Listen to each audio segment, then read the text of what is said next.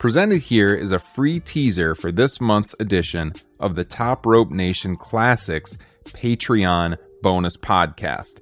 Every single month, we release a deep dive on a classic wrestling event as voted on by our supporters on Patreon. It's a true historical deep dive. The only place to hear these shows in full? Join the Patreon page for just $5 per month. The link is right here in the podcast description. Patreon is the best way to support the show. So click that link in the episode description and read all about it and enjoy this special free preview.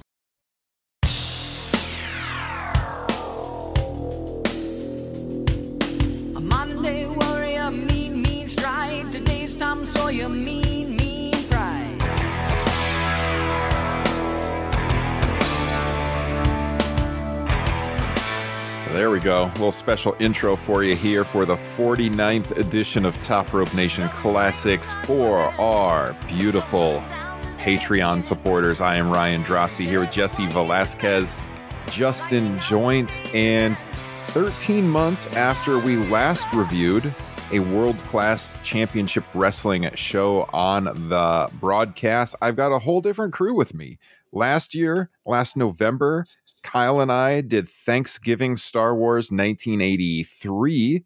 Tonight, we're doing Christmas Star Wars 1982. Really, you guys, where it all began. Jesse, how are you feeling tonight, sir? Two things are guaranteed diamonds are forever, and so is Top Rope Nation. so, other than this cold that I'm sporting, I am feeling fantastic, very energized, and ready to dive into some 1982 World Class Championship Wrestling, something that obviously I was not watching at that time because I was two years old. Man, you, you had the layup right there, Jesse. It was despite this cold that I'm sportatorium. Yeah. Shucks. God damn it. You could have done it. You could oh, have Oh, done man, it. That was Next time. joint. That was bad. Next time. Dad jokes are getting really, really good in terms of like how my delivery and everything. People are like, "Yeah, you've definitely been a father for a little while now." So yeah, I just got to learn from you I guys. You've been a father a little bit longer. I love it. Well, Jesse, before before we get to Justin here, let me ask you because I know I mean you've got some background with world class wrestling, and you guys didn't get to talk about this when we did the show last year, obviously. So, Jesse, what's your history with this promotion, if any at all? I'd say it's probably the fourth, probably fourth federation that I was introduced to, with AWA being first, WWF second, Crockett third. World Class came in fourth, and because it was on ESPN in the early '87, I believe it was, so I was able to kind of catch up on that, and with all the magazines that I was reading, even at that time, I yeah, mm. I knew who the Von Erichs were. I just didn't know like the the legend behind them. I didn't know anything about Fritz and his previous history in the '60s and the upbringing, moving from New Jersey to Texas, the whole story. So, but I would watch it when I'd come home. It was always on ESPN, either. And then they ended up moving to the USWA as well, I believe, in the late 80s, early 90s, and I would watch some of that too. So it was always in my rotation after school. I I enjoyed it. It was it was really really good stuff. Fan, fan of the, the South when it comes to the uh, Texas wrestling. Yeah, Justin Joint, what's your history with world class wrestling? Man, borderline non-existent. Uh, I had a couple wrestling books as a kid that were, you know, unaffiliated with any uh, promotion, and I'm pretty sure it made mention of world class in one of those books, or at least there was some pictures. I've, you know, I vividly remember a, a picture of Ric Flair uh, at an outdoor show that I am like, I, I'm like 90% sure it's from the uh, Parade of Champions show where uh, Kerry finally beat him for the world title. Uh, Mhm. but I, I'm not for sure. I actually spent uh, an embarrassingly large amount of time today trying to find those books online to with with no luck. But I would say like it had to been years even after uh, Kerry committed suicide before I, I really knew anything about the history of the Von Erichs because he was most certainly just Texas Tornado to me. That that was the uh, you know the totality of everything I knew about the Von Erichs for a very long time because I don't remember seeing it on ESPN. There's a good chance I did, but I just didn't know what it was or what I was watching. Uh, but it might not have been till really the you know the network that I that I really Mhm. got to dig into it. Um, so yeah, I mean, almost nothing for me. Yeah, so I talked about this last year, and if I change my story at all, Justin, I know you recently listened to that podcast. So if I explained it differently, you can tell me I'm full of shit right now. But my my history with world class wrestling is also very little.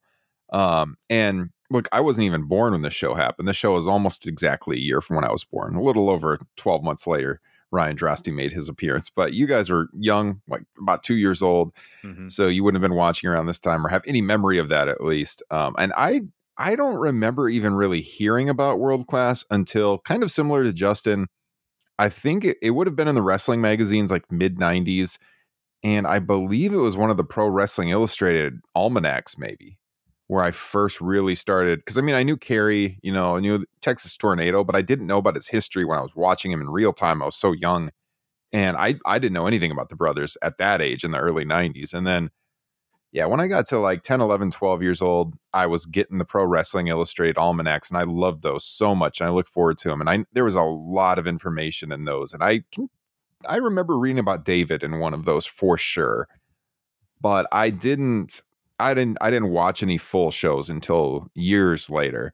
Um, I think a few episodes I got in tape trading, but definitely not till the network when I was able to to really dive in. I don't really remember seeing it on ESPN to my knowledge. You know, I know they were on and they were in they were basic when they had the ESPN contract, they the promotion still existed for a little while, like Jesse said, but they were mostly airing old stuff, you know, from the heyday. Uh, but I, I just I do not remember really watching and eh, as a kid and, and just coming back to it years later. Is that pretty much what I said in the other episode, Justin? Yeah, was- for the most part, yeah. So I, I won't say you're full of shit. yeah, I I definitely didn't see most of the Von Erich brothers until probably early 2000s at the earliest, I would say. I'm gone They back might and have- watched a lot of stuff, but They might have replaced the AWA on ESPN at that time in the 80s, in the 87, Yeah. 88 range, because Mhm. AWA had a contract with them in 80, late 85. We talked Mhm. about that a little bit with Wrestle Rock, and then it all of a sudden went off the air. Here comes World Class. So there was still a demand for wrestling in the late 80s on cable television. Welcome to World Class Championship Wrestling. Tonight, Wrestling Star Wars Reunion Arena in downtown Dallas. And All right, so this is one of the signature shows at the Reunion Arena in Dallas. They would always run the major events there, and they would do massive attendance. They got around 18,000 in the building for this show. Uh, according to Gary Hart's book, My Life in Wrestling, this drew $102,000 at the box office. A massive, massive success. And what I should say about this is, you know, right off the top, we're only talking about four matches because only four of these matches actually aired on television. So the way they would do this with these major events is they would take a few of the matches and they would split them across their weekly television. And their TV, of course, aired in the Dallas Fort Worth area, but they also had syndication all over the United States. They had it globally. They had a major presence over in Israel. And so, I mean, they this had a big foothold across the globe, not just in Dallas. And uh, so, yeah, I mean, a lot of people would see this in syndication after the fact. Uh, but uh, as I said, only four of the matches actually aired in syndication. And I mean, I was looking, I, I could not find any of the other matches out there, you know. So uh, we can we can mention the undercard and then get to the actual matches that were shown and that we can review. Um, and according to cagematch.net, this is what else was on the show. So uh, they opened with Brian Adias defeating Frank Dusek. They had a tag team match with Al Madril and Jose Lothario defeating Checkmate and the Magic Dragon. Checkmate Thoughts, might be my favorite name in the entire promotion. He was tremendous in that battle Yeah. royal as well. Yeah, yeah, we will see him again for sure. And some of these people, yeah, they work multiple times throughout the night. So we might hear some of these names again. We've got Lone Eagle defeating Little Tokyo.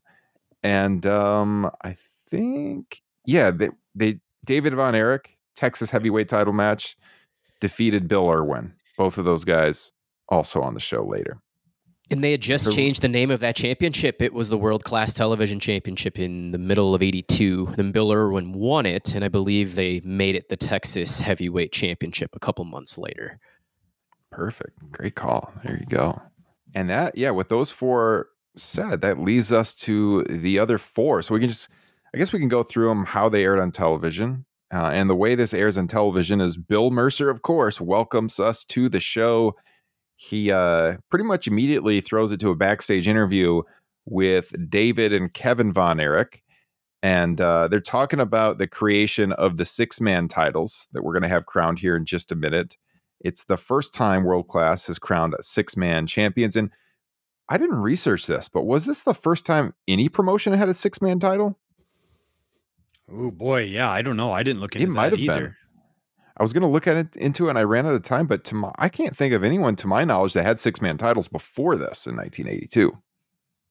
So it, it might have been the, fly. first. Yeah, it might have been the first six man tag titles in wrestling, at least in North America, that that I'm aware of. So they're talking about that. Um, they talk about how the Von Erichs will have a shot of at these titles eventually. Um, you know, even if Kerry wins the world championship against Ric Flair later in the show, they talk about how the three brothers want to eventually become six man champions. And then uh, Kevin says he's not blowing smoke up anyone's balloon. He says he uh, he doesn't know much about the Freebirds. He says again that he wishes they could be involved in the six man title match, but Kerry has a world title match to be worrying about. What did you guys think of the delivery here? They just have too many championships.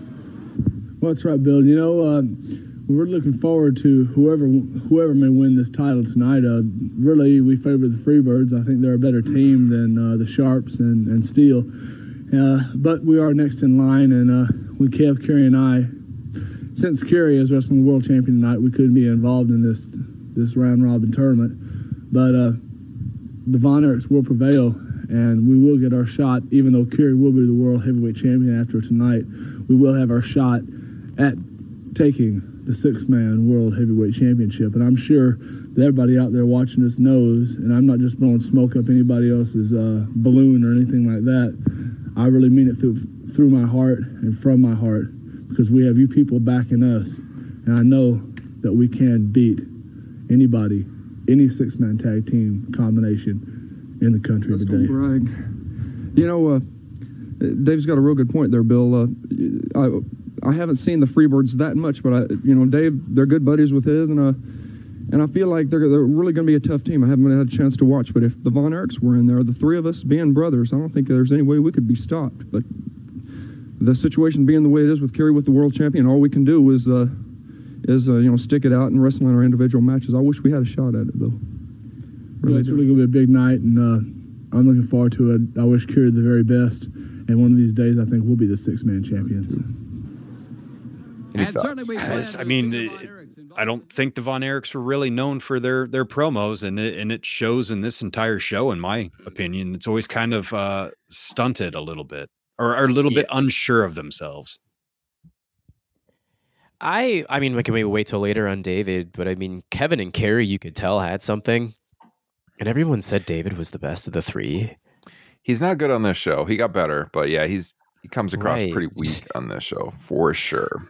Right. And when I looked at him, by the way, I could not help but read it in a Bill Walton like voice because he looks like a miniature Bill Walton. He does. He does. Blowing smoke up people's balloon. it's like Which it, I, I I mean, I didn't think he was too bad before the six man match because he he gave a very very brief promo there. Mhm. Uh, but yeah, uh, I don't know. In front of the cameras, not quite as good as maybe you know in the heat of the moment. Yeah. Yeah, so that brings us to the world class six man tag titles, which, um, if you actually, let's see. Um, okay, this is not right. Hold on. Cage Match has this wrong. So I had written in my notes at first that it was the, actually the semi main, but it was not. The last match that went on that night was actually the uh, pole match, believe it or not, which is kind of odd match placement. You put that out there after the cage match with Kerry Von Erich and Ric Flair. I see you nodding too, Jesse. we want to send the crowd home happy with a Ken Mantell pole battle royal victory. Oh no. I, I I loved the uh the graphics they put up for that battle royal because Mhm. it, it said ten thousand dollar pole battle royal. It's like, come on, buddies, phrasing, phrasing. You're missing some words in there. Yeah. Who who's gonna Yeah. have that ten thousand dollar pole? Yeah, so no, they they actually the way they aired in on TV is in correct chronological order. I believe Wikipedia has this right, and Cage Match does not. So like all those matches that we just ran through, that was the undercard. That was the first four matches. Mm-hmm. Fifth fifth match on the show, yeah, is